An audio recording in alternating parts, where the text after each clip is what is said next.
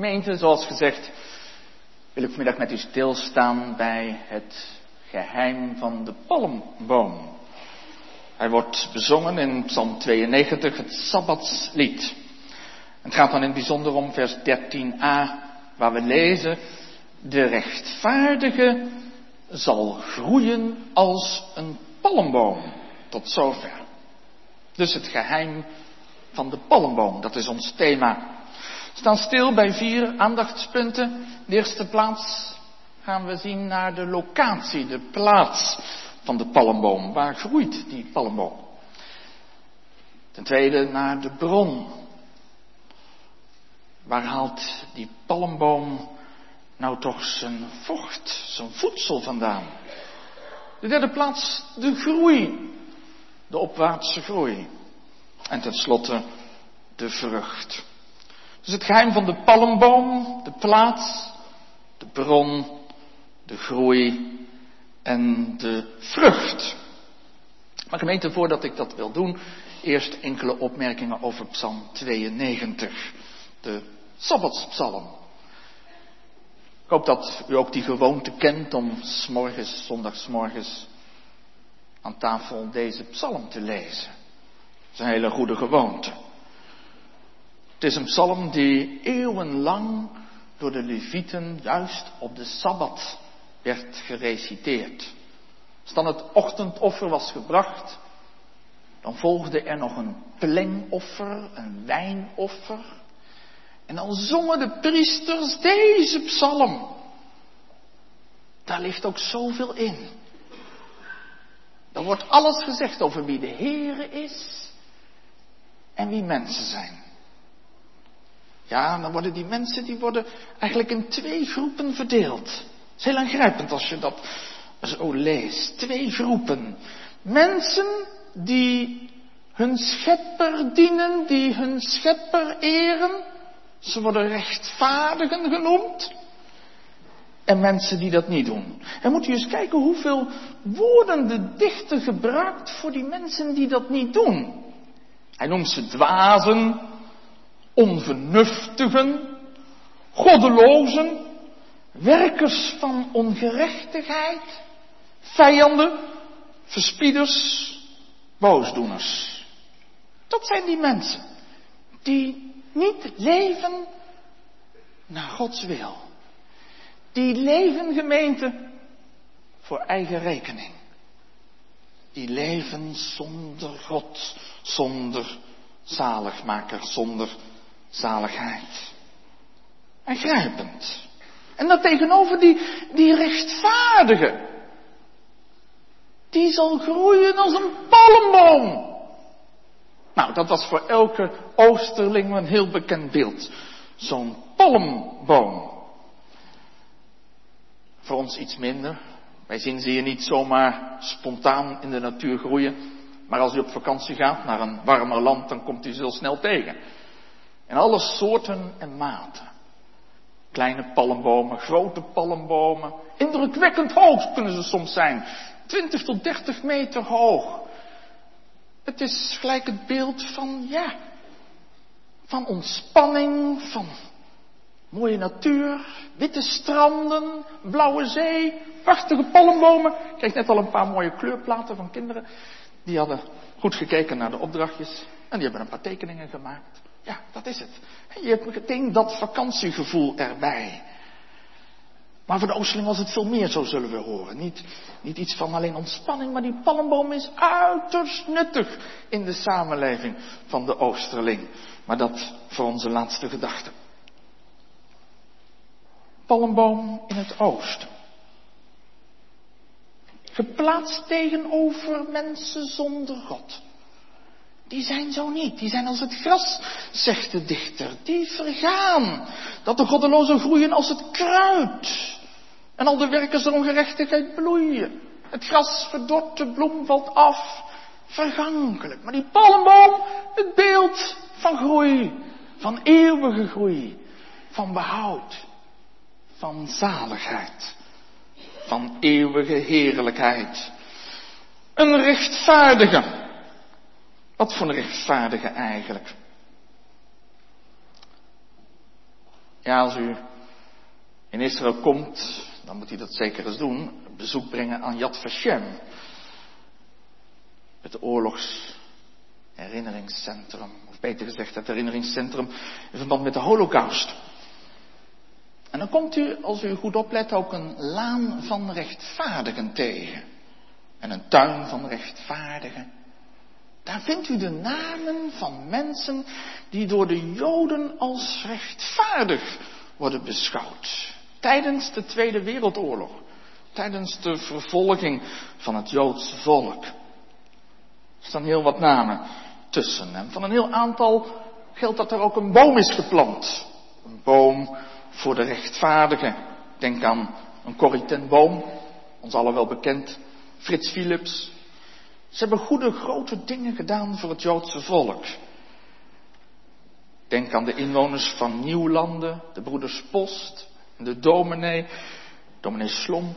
Al de inwoners worden ook gerekend tot die rechtvaardigen. Het zijn dus mensen die hebben goede dingen gedaan voor het Joodse volk. Maar de vraag is natuurlijk of de dichter zulke mensen nou op het oog heeft. Zulke rechtvaardigen. Kan dat het samenvalt. Zeker wel. Bij Corrie ten Boom is dat zeker het geval.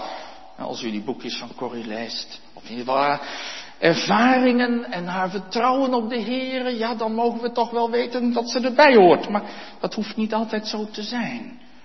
Doen van goede dingen wil nog niet zeggen dat we deze goede dingen voor God doen die een rechtvaardige, als bedoeld in Psalm 92, doet. Gemeente, we gaan eens nader bezien wat er wordt bedoeld met deze palmboom.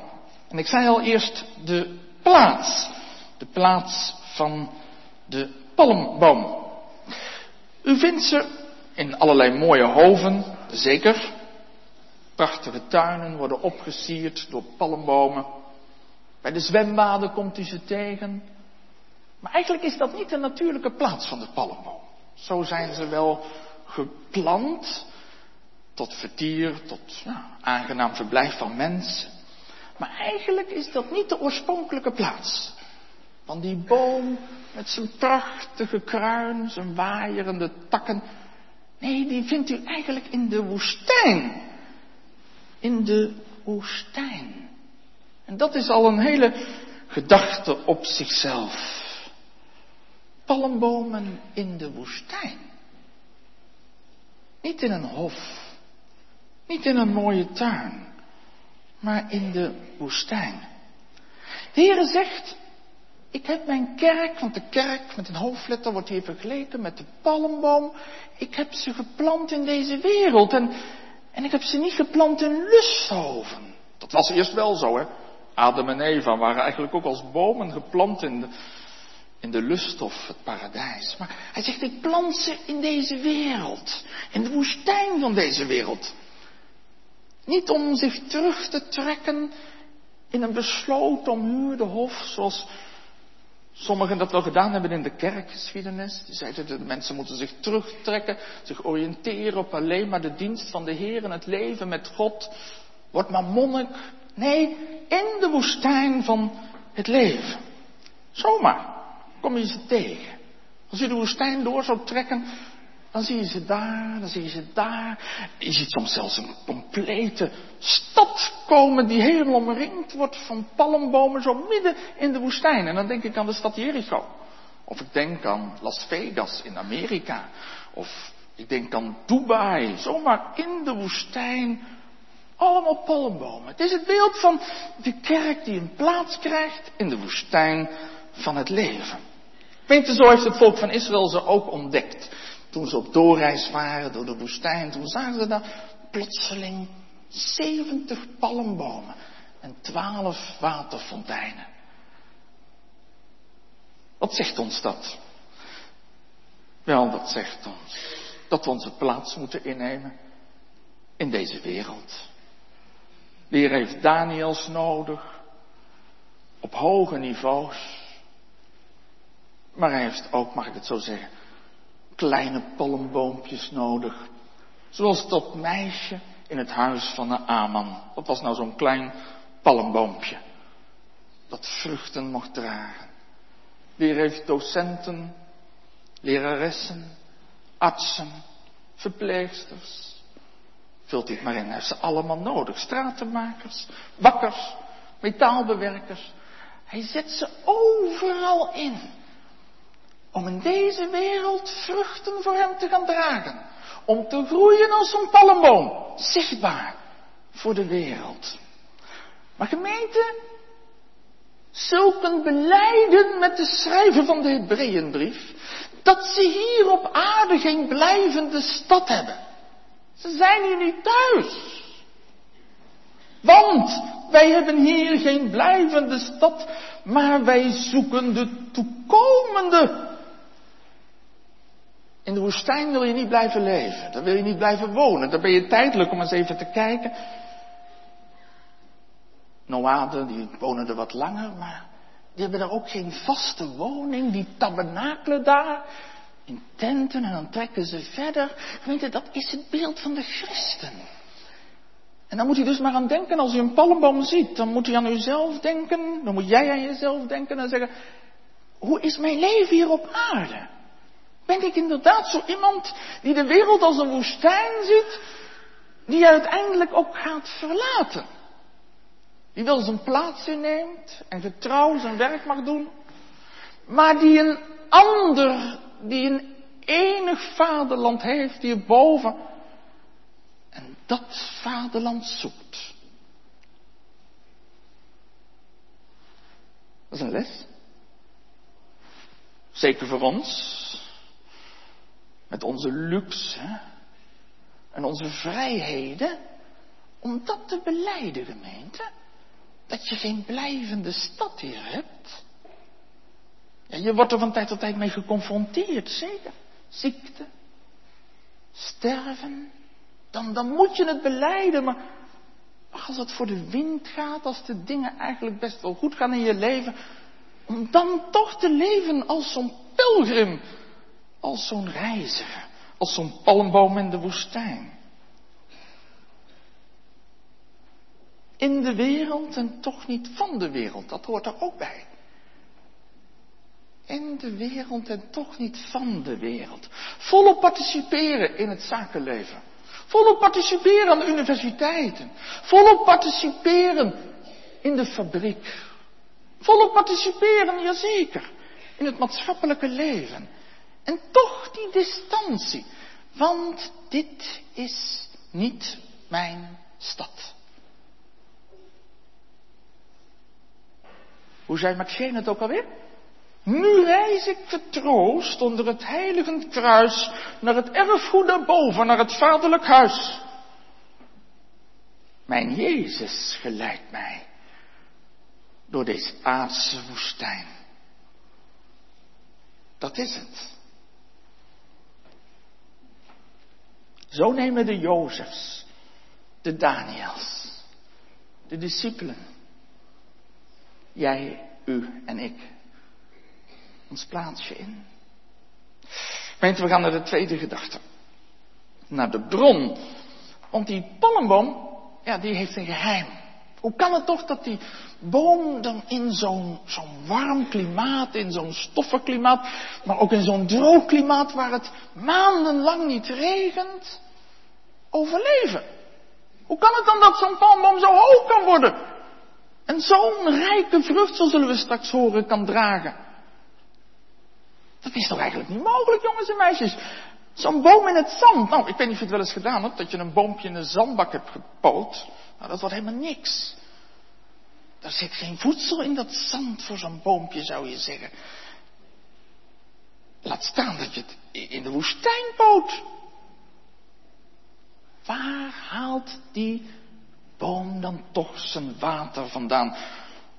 Nou, misschien zegt u, ja, Staan ze vlak aan een rivier of zo? Nee, dat bedoel ik niet. Die zijn er ook wel, die aan een water staan.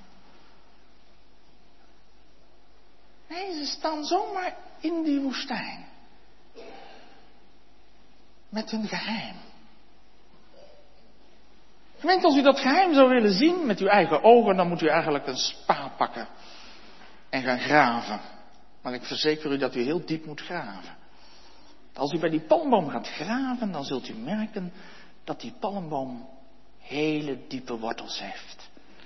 Hele diepe wortels. Zo diep dat ze eigenlijk naar beneden toe wil net zo ver kunnen groeien als naar boven toe. Dus een palmboom van 20, 30 meter kan ook aan wortelstelsel wel 20 tot 30 meter de grond ingaan. Wat een diepte. Hij haalt zijn vocht uit de dieptebronnen. Dat is het geheim. Niet het oppervlaktewater, maar die bronnen diep onder de grond. Nou, daar ligt al een heel mooi beeld in, toch? Vindt u niet? Dieptebronnen. Water.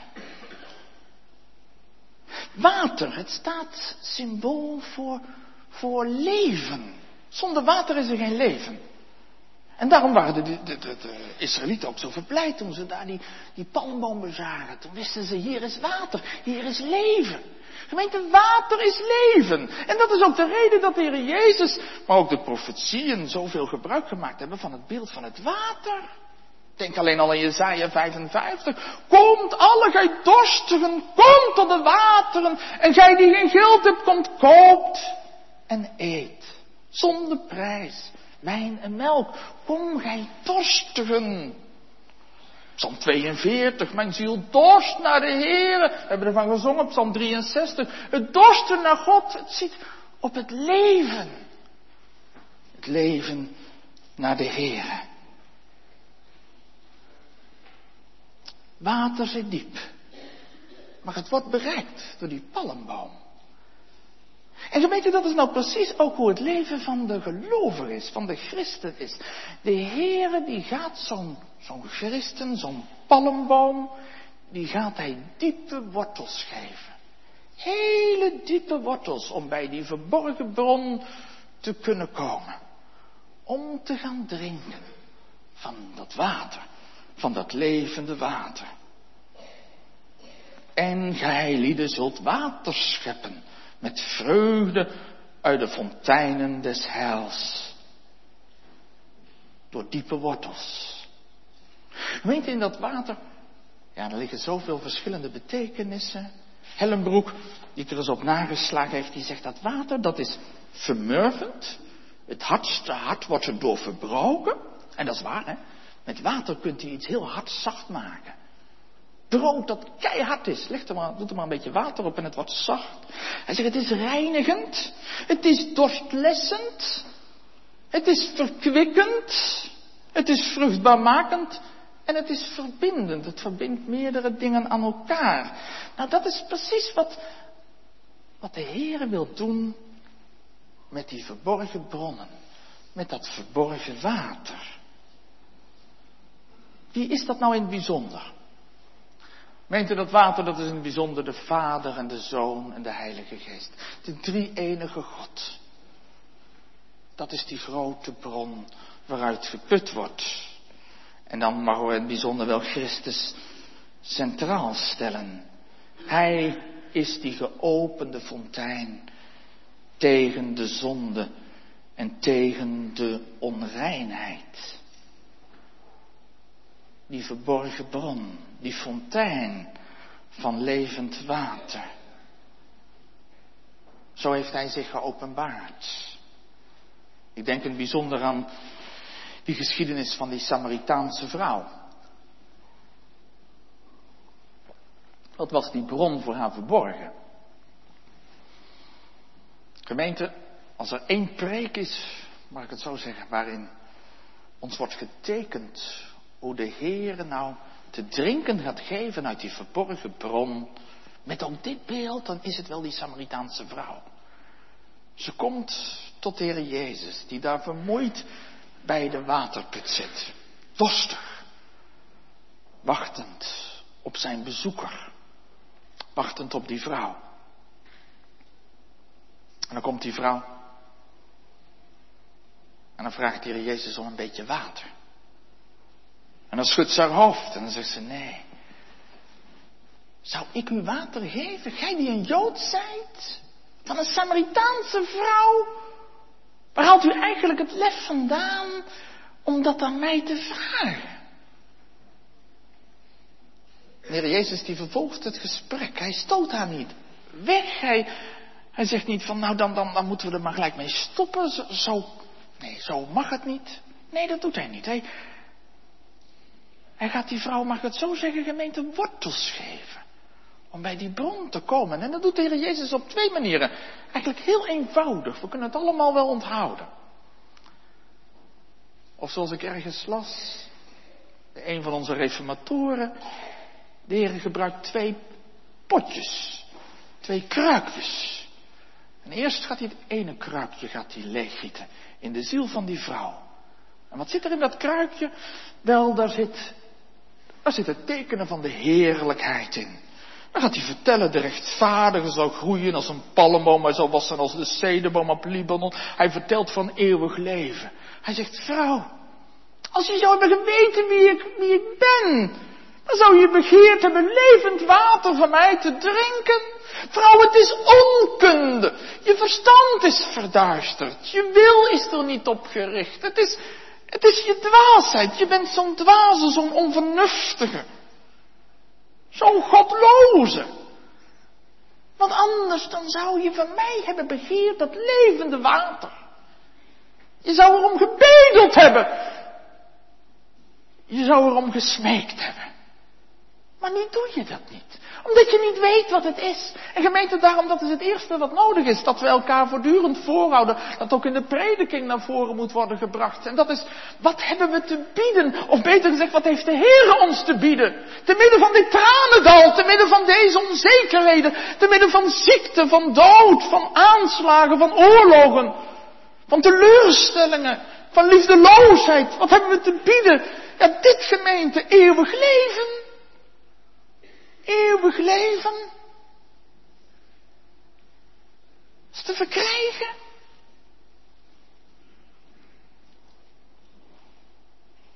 Als je daarover nadenkt. Nooit meer te hoeven vrezen voor de dood. Niet te hoeven vrezen voor kromme wegen. Niet te hoeven vrezen voor de schaduwen van de dood. Niet hoeven vrezen voor een onverwachte ontmoeting met God. Niet hoeven vrezen om jong te sterven. Niet hoeven vrezen om oud te sterven. Niet hoeven vrezen, of vult u het maar in, om te falen. Om misschien niet de standaard te bereiken in dit leven, waarvan anderen denken dat je die moet bereiken. Het is allemaal niet relevant, zegt de Heer. Eeuwig leven. Nou, dat is de vraag. Wilt u dat of wilt u dat niet? Gemeente, terwijl de Heer Jezus dat zo uitstal bij die vrouw, wekt hij de dorst op. En mag ik het zo zeggen, gaat de Heilige Geest haar wortels geven. Om van het water te gaan drinken. En dan zegt die vrouw, nou geef het dan maar. Ik, ik vind het eigenlijk wel een goed idee. Althans, daar eindigt dan dat eerste deel van het gesprek mee. Geeft u het dan maar. Als het, ja, dat, dat klinkt me wel goed in de oren. En dan gaat de Heer Jezus als het ware dat ene vaatje neerzetten. En hij pakt een ander vaatje. En dat giet hij ook leeg in haar ziel.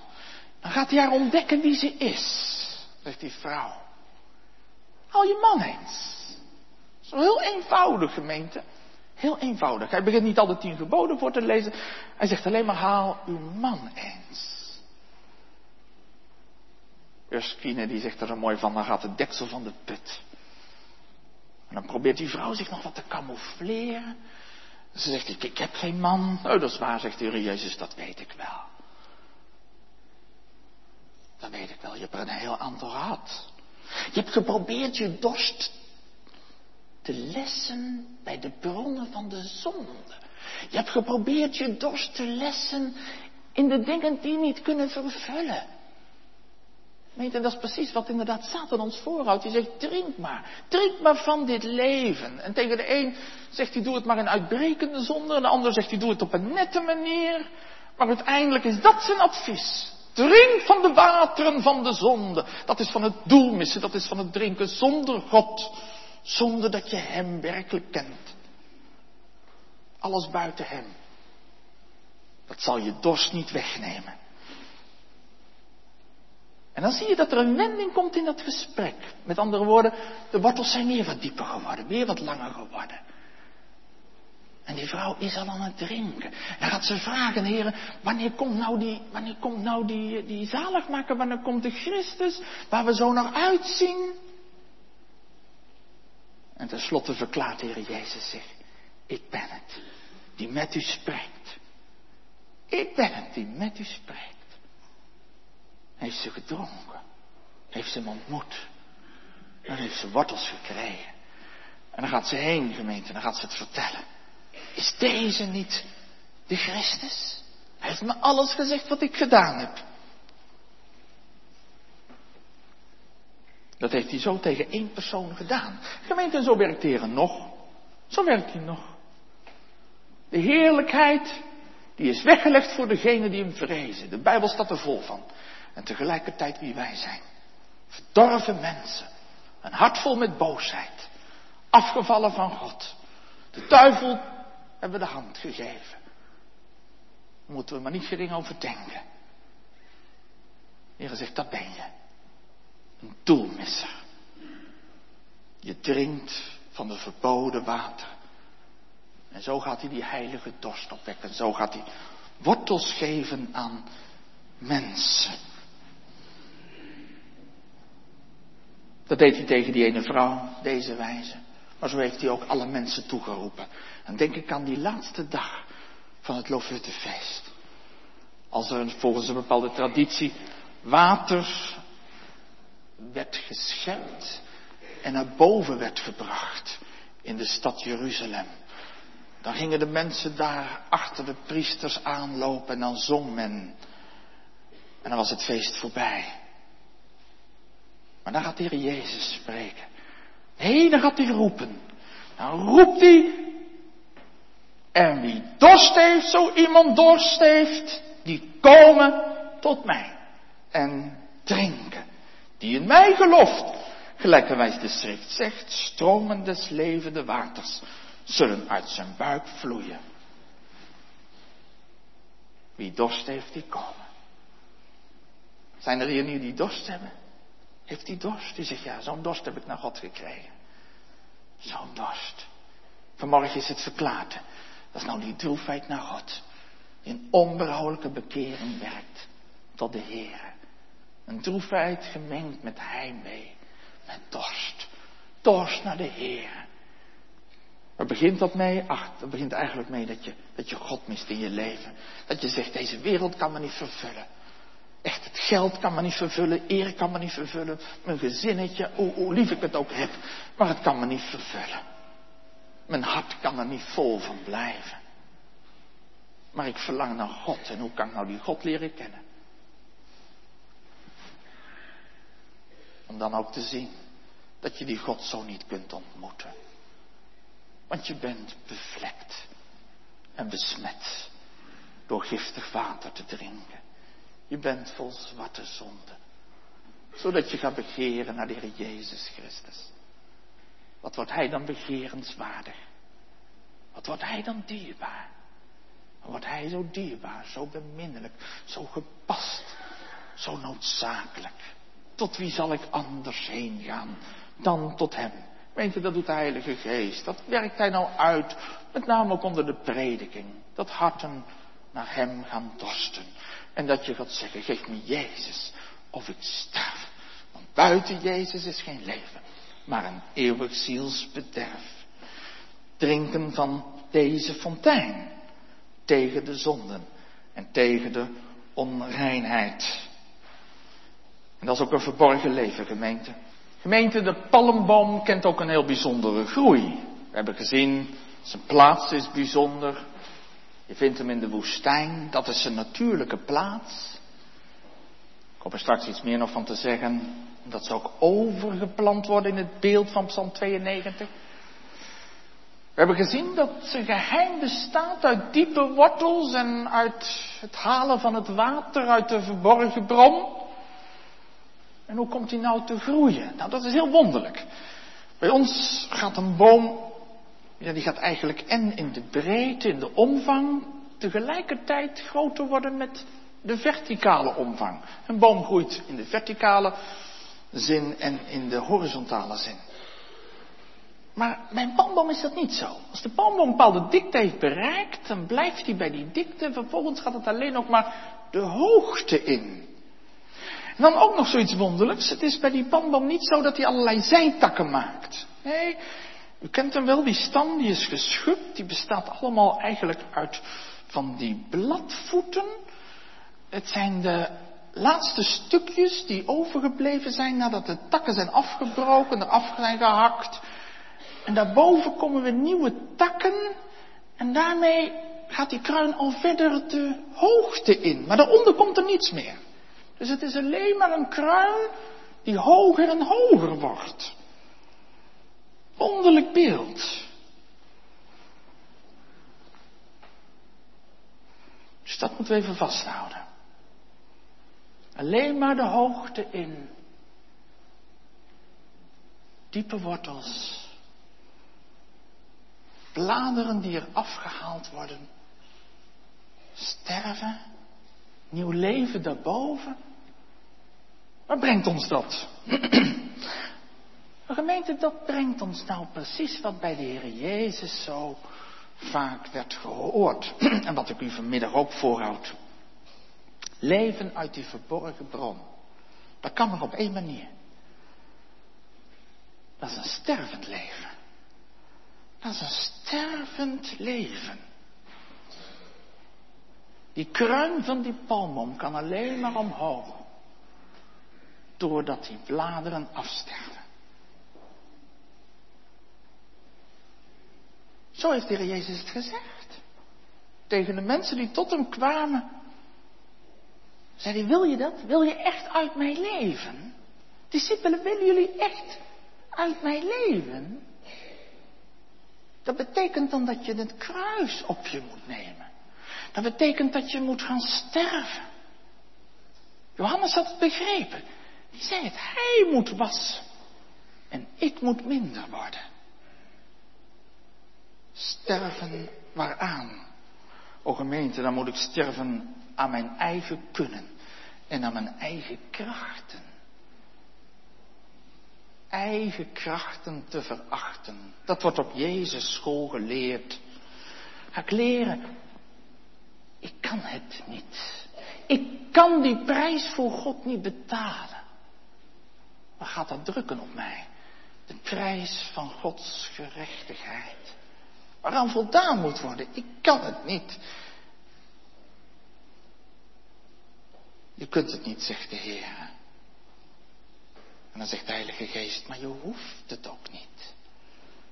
Dan gaat hij heen wijzen naar Christus. Kijk, kijk, zie op Hem. Hij is de enige rechtvaardige. Hij is die grote palmboom. Niet u, niet jij, niet ik. Weet we kunnen daar niet aan voldoen. Die prijs is te hoog. Je zou er uw hele leven voor moeten betalen. Je zou er een eeuwigheid voor moeten betalen. Als we dat moesten doen. Al zo lief heeft God de wereld gehad. Dat hij zijn enige zoon, de rechtvaardige, heeft gegeven. Hij kon zeggen, wie overtuigt mij van zonde? Gemeente, hij deed geen zonde. Hij was rechtvaardig van binnen en van buiten. Zijn denken was rechtvaardig. Alles was naar Gods wet. Want dat is een rechtvaardige, iemand die naar Gods wet is. Die naar Gods wet denkt en naar Gods wet handelt. Daarom kan hij de rechtvaardige genoemd worden. En hoe meer ik daar nou van ga zien. Hoe meer de Heilige Geest me daarmee doet voeden. Gemeent hoe kleiner ik word. Dat is nou precies de goede richting op. Dan gaan mijn wortels dieper worden. En dan gaat die kruin omhoog. Wonderlijk, hè? Zo tegengesteld lijkt dat. Maar dan gaat het de goede kant op. Hij wassen en ik minder worden. Eén en dat wil hij nou in het bijzonder doen in de dienst van de Heer. Dat wil hij doen onder de prediking. Als we kijken naar de tekst, dan staat hier dat, dat het gaat om mensen die geplant zijn in het huis des Heeren, vers 14 die in het huis des Heren geplant zijn, dien zal gegeven worden te groeien in de voorover onze Gods. Het, beeld verspringt in dat opzicht. We gaan die palm als het ware uit de woestijn halen. En we zien dat die overgeplant is. In een tuin, in een voorhof, in de tempel. Bij de tempel. De dienst van de Heer. Hier wil de Heer in het bijzonder mensen overplanten. Wedergeboorte. Opnieuw geboren worden. Zo'n nieuwe plant worden. En dan, en dan hier het voedsel te halen. Om te kunnen groeien. Om inderdaad te kunnen sterven aan mijzelf. En op te wassen in Christus. Weet je, zo is het volk van Israël overgeplant. Uit Mesopotamië kwam Abraham.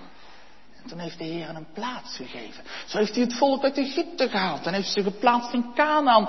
Met zijn dienst, met zijn woord, met de ceremonieën. En tenslotte kwam Jezus Christus, de beloofde zaligmaker die afgebeeld werd in al die ceremonieën. Waarvan werd gesproken in de profetieën. Die werd bezongen in de psalmen. Hij kwam. De vervulling. En dan mag de nieuwtestamentische gemeente, dat zijn wij. Dan mogen we ook in die voorhoven zijn. En dan mogen we horen van dit woord. Wat een rijk woord. Hier wordt de rust geschonken. Hier wordt het vette van uw huis gesmaakt. Een volle beek van welle smaakt. Gemeente, hier wil de Heer te drinken geven. Te eten geven. Onder zijn woord. Doet hij dat ook? Ken je dat leven van, van sterven en van opwassen?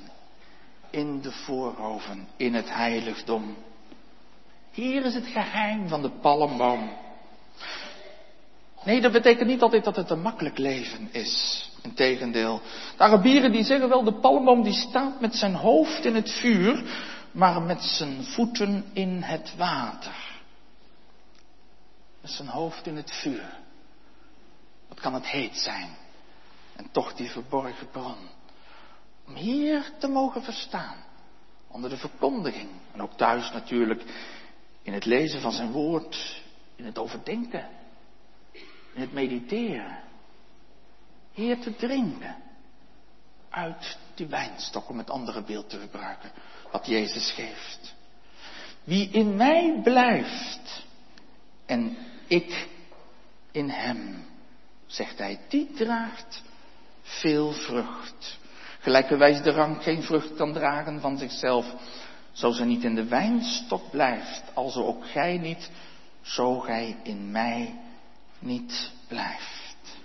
Door het geloof in hem ingeënt. Door het geloof van Adam afgesneden en zo'n zo palmboom in de voorhoven van de dienst van de Heer. En gemeente, ik zei al, die palmboom die staat met zijn hoofd in het vuur, in de, zon, in de warmte. En dan krijg je juist diepe wortels van. Hoe meer we zien van, van de ernst van de zonde, hoe meer we zien van de schrik des Heeren, hoe meer we zien wat het de Heer heeft gekost om verzoening aan te brengen, hoe dieper die wortels gaan. Niet zo verkeerd als we daar veel van hebben geleerd. Er zijn mensen die willen dat liever niet. En, en van nature wil niemand dat. Maar gemeente, het is, het is twee kanten. Er is een ruim aanbod. Er is een overvloed aan genade. Maar we moeten ook de mens spreken wie hij is. Zonder God. Verloren. In zonden en misdaden ontvangen en geboren. Dat is de ernst maar zo nodig. Om wortels te krijgen, om te drinken. En dan gebruikt hij hier ook nog wel eens een steen. Gemeente, er is een beeld van die palmboom. Ik weet niet of het waar is, maar ik heb het al op meerdere plaatsen gelezen. Dat de Arabieren wel eens een steen in de kruin legden, opdat die palmboom diepere wortels zou krijgen. Ander beeld wat wel bevestigd is door ooggetuigen, Onlangs nog is dat er ook wel eens een vuur wordt gemaakt om de palmboom om insecten te doden. Je zou zeggen, dat is de beproeving. Dan wordt die palmboom beproefd. Geestelijk. Dan komen de aanvechtingen. Is het wel echt in mijn leven? Heb ik me niet bedrogen? Daar kan de Heer zelfs de zonde voor gebruiken, gemeente. De zonden die ik doe. Misschien wel weer een grote misstap. De boezemzonde die ik weer heb gedaan. Daar kan de Heer gebruik maken van, van mensen die het me moeilijk maken. Hij kan gebruik maken van de omstandigheden van het leven. Ziekte, rouw, een onbegrepen weg. Waarom? Wel opdat die palmboom het vocht uit de bron zal halen. Maar onze wandel, zegt apostel Paulus, is in de hemelen, waaruit wij ook de zaligmaker verwachten, namelijk de Heer Jezus Christus. De palmboom groeit tegen de verdrukking in, juist als die steen op hem wordt gelegd, juist ook als dat vuur om hem heen wordt gemaakt, is dat tot zijn behoud. En zelfs de grootste stormen kan hij daardoor trotseren. Ik heb altijd met verbazing gekeken naar die plaatjes. Of van die filmpjes, dat er een storm, een orkaan woedt op een land, in een land als Hawaii. En dat daar even later gewoon al die palmbomen nog steeds recht overeind staan. Het geheim van de diepe wortels. Dan hoor ik de apostel zeggen, ik roem, ja wij roemen in de verdrukking. Wij dan gerechtvaardigd zijnde uit het geloof hebben vrede bij God door onze Heer Jezus Christus, door welke wij ook de toeleiding hebben door het geloof tot deze genade. Weet het is precies ook het beeld wat in de Dordtse leerregels wordt gebruikt voor de geestelijke strijd. Ook voor het vallen in de zonde.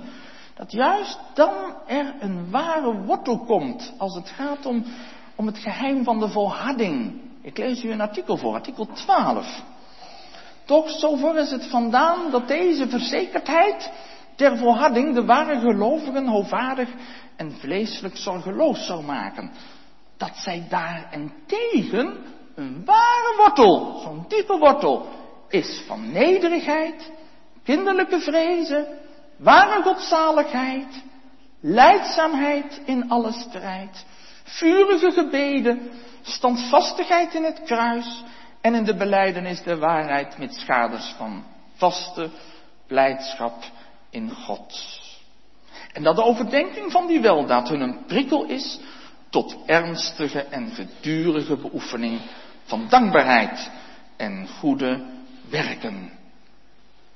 Meent onze laatste gedachte. De vrucht. Ze mogen ook vruchten voortbrengen. Ik zei al, die, die palmboom die is ontzettend functioneel. Zeker de dadelpalm. Ik lees dat die boom wel zo'n 50 kilo aan vrucht kan voortbrengen. En het is heel bijzonder dat die dadelvrucht nou eigenlijk alles bevat wat je nodig hebt. Iemand in de woestijn die kan overleven op water en op dadels. Je zou het kunnen vergelijken met de melk. In moedermelk zit ook alles wat nodig is. Zo'n enorme voedingskracht als er van die dadel uitgaat. Maar dat is het niet alleen. Eigenlijk worden die bomen overal voor gebruikt. Ze worden gebruikt, die takken worden gebruikt om manden mee te vlechten, om matten mee te maken. Zelfs hele wanden van huizen worden ervan gemaakt. We zien het bij het Loofhuttenfeest, hoe die takken worden gebruikt bij de intocht van de Heer Jezus. Spurgeon die wijst erop dat hij ergens las dat er wel voor 360 dingen gebruik gemaakt kan worden van de palm. De olie, verfrissing, boter, vezels, touw, verfstoffen, has, looizuur, suiker. Het is eigenlijk geen boom te bedenken die zo ontzettend veel vrucht voortbrengt. Zo functioneel, zo nuttig. Gemeente, dan ziet u dat de Heer juist ook dit beeld wil gebruiken van die palmboom voor de christen. Hij zegt, zo moet een christen nou zijn. Hij moet nuttig zijn. Nuttig voor de Heer en voor zijn medemens. dat is natuurlijk wel de vraag. Bent u, ben jij ook zo nuttig? Paulus moest eerst zeggen van Onesimus, hij zegt hij was ons tot onnut. En hij was u tot onnut. Maar nu is hij nuttig geworden. Dat is door dat geheim van die overplanting, van de wedergeboorte. Dat mensen nuttig gaan worden. Er moeten wel vruchten worden voortgebracht. Gewenste vruchten dragen, zingt de dichter. Welke vruchten zijn dat dan? Ja, natuurlijk in de eerste plaats van geloof en bekering in het persoonlijke leven. Dat zeker. Maar gemeente, daar wil ik nu niet te veel meer van zeggen. Is net eigenlijk al aan de orde gekomen. Maar ik wil ook op die andere vruchten ingaan. Vruchten die zichtbaar zijn voor de mensen, die ook worden genuttigd. En ja, dan is de vraag, bent u, ben jij zo iemand? Een dadel is als voedsel, is voedsel voor nomaden. Bent u tot voedsel? Ik tot voedsel? Ik nogal wat hoor. Ja, tot voedsel. Mag u anderen voedsel aanreiken in dit leven? Of verhongeren ze, ondanks uw aanwezigheid? Moet denken aan een man waar ik afgelopen dagen was. Hij was in het ziekenhuis geweest. En hij was er helemaal vol van. Hij zegt, tegenover mij lag een andere man. Hij zei, hij was opgegeven. Maar ja, we kwamen zomaar te praten over het eeuwige leven vanwege een programma dat net was geweest over voltooid leven. Hij zegt, en toen mocht ik hem toch vertellen dat hij toch echt niet moest denken aan euthanasie. Dat dat niet goed zou zijn. Dat de Heer nou ook met zijn leven nog wat wil doen. En, en dat er een eeuwig leven is. Hij zegt, en die man die werd nieuwsgierig en die wilde daar meer van weten gewenste vruchten dragen, tot voedsel voor een ander zijn. En dan liet me zijn, het appje lezen dat hij net had gekregen, afgelopen zaterdag, gisteren dus nog. Hij zei, kijk, je schrijft dit. Ik moet zoveel denken aan wat jij me vertelde over dat eeuwige leven, over die rust waar jij van spreekt. Dan zegt hij tegen me, ik, ik durf dat niet zo hard op te zeggen dat ik ook dat, die volle rust heb gevonden, maar toch, ik mag er iets van doorgeven. En dat had die man gemerkt. Hij zei, ik wil dat je er meer over vertelt. Het is zomaar een eenvoudig voorbeeld uit de dagelijkse praktijk. Gewenste vruchten dragen. Doen wij dat? Zijn we tot spijzen? Of niet? Voor je kinderen? Voor je ouders? Voor je broers? Voor je zussen? Voor leerlingen? Kunnen ze eten van u, van jou? Of gaat er niets van je uit? Zwijg je erover? Of heb je ook niets om te vertellen? Dat is nog veel erger natuurlijk. Soms kunnen er al hele kleine dadeltjes zijn die vruchtbaar zijn, die gegeten kunnen worden. Ik denk aan het dochtertje van, of dat meisje, dat Joodse meisje bij Naaman. Man was ernstig ziek. Niemand kon hem helpen. En toen ging dat meisje goede dingen van de Heer zeggen. Weet je wat ze eigenlijk gedaan heeft, gemeente? Wat in vers 16 staat. Om te verkondigen dat de Heere recht is. Dat Hij goed is. Hij is mijn rotsteen. En in hem is geen onrecht. Dat meisje vertelt wie de Heer is. Zegt in mijn land mijn Heer is een profeet van die God. Daar zou je naartoe moeten gaan. Wat een geloof had dat meisje. Was nog nooit een laatste genezen. In heel Israël niet. Maar dat meisje gelooft dat die God naar Aman kan genezen. Ze was tot voedsel. Ze was tot nut. Ik zei al, van die, van die palmbladeren worden ook daken gemaakt. Ik hoorde dominee Vreugdelijke vertellen dat hij veel van zulke daken heeft gezien op het zendingsveld. Van dit soort bladeren gemaakt. Dat er matten van werden gemaakt. Mogen wij zo ook een onderdak geven aan anderen? mensen, zijn we zo? Kunnen de mensen bij ons terecht? Mogen ze delen in uw liefde, in onze warmte? Hoe gaan wij om met de vluchtelingen? Doen we het minimaal of doen we er wat bij? Of laten we het aan anderen over? Ja, dat, dat, dat moet je mij allemaal niet zo meer lastig vallen. Ik geef heus wel wat aan de kerk en aan de diaconie. En... Maar Wat geeft u van uw weldaden, van uw overdaad? Gemeente, moeten we ons vaak niet beschaamd het hoofd buigen als we zien dat wij kunnen besteden aan vakanties, aan luxe. En, en je ziet daar die mensen op de vlucht, die kindertjes, die duizenden kindertjes, die niks hebben. Het is toch wel beschamend als je beseft dat, dat onze dieren, onze huisdieren het beter hebben dan de mensen, dan de kinderen in zoveel steden. Wat doet het met ons? Dus nou, ik vind het allemaal wel erg, uh, ja, praktisch. Mijn gemeente, christen zijn is ook praktisch zijn. Dat moet zichtbaar zijn. En het mag toch ook wat kosten. Ik heb altijd erg verdedigd onze luxe.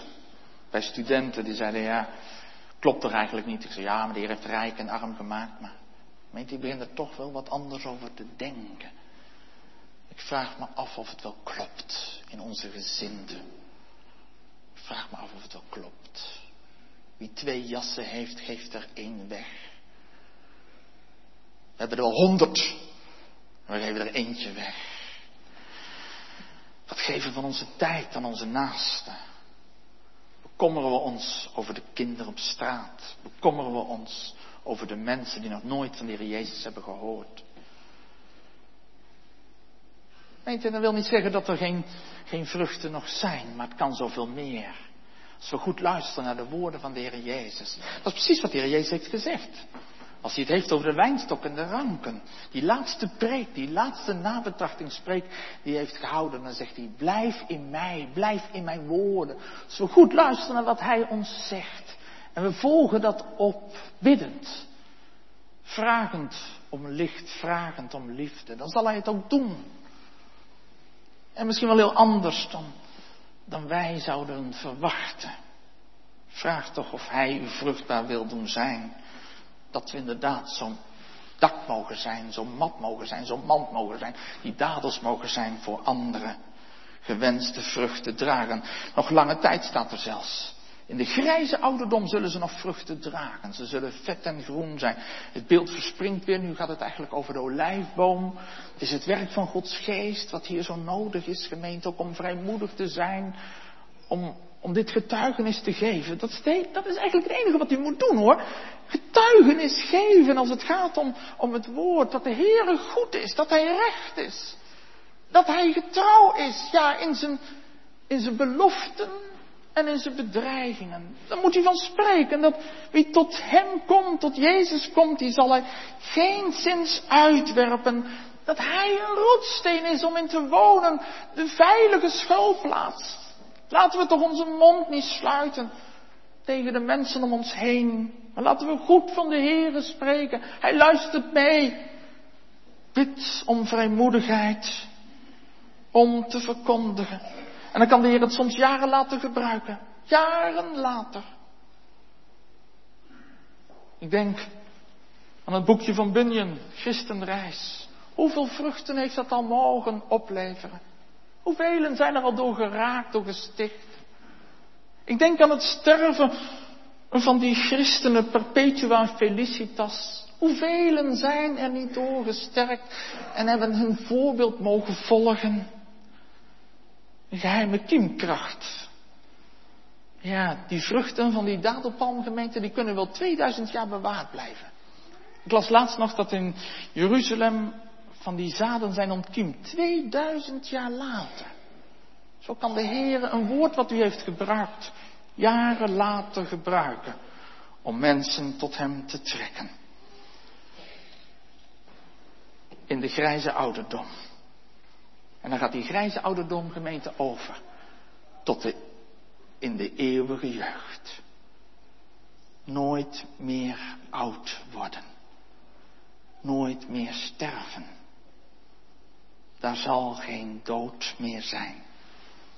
Dan mag je voor eeuwig verkondigen dat Hij je rotsteen is. Dan mag je voor eeuwig verkondigen. Door Hem, door Hem alleen Amen.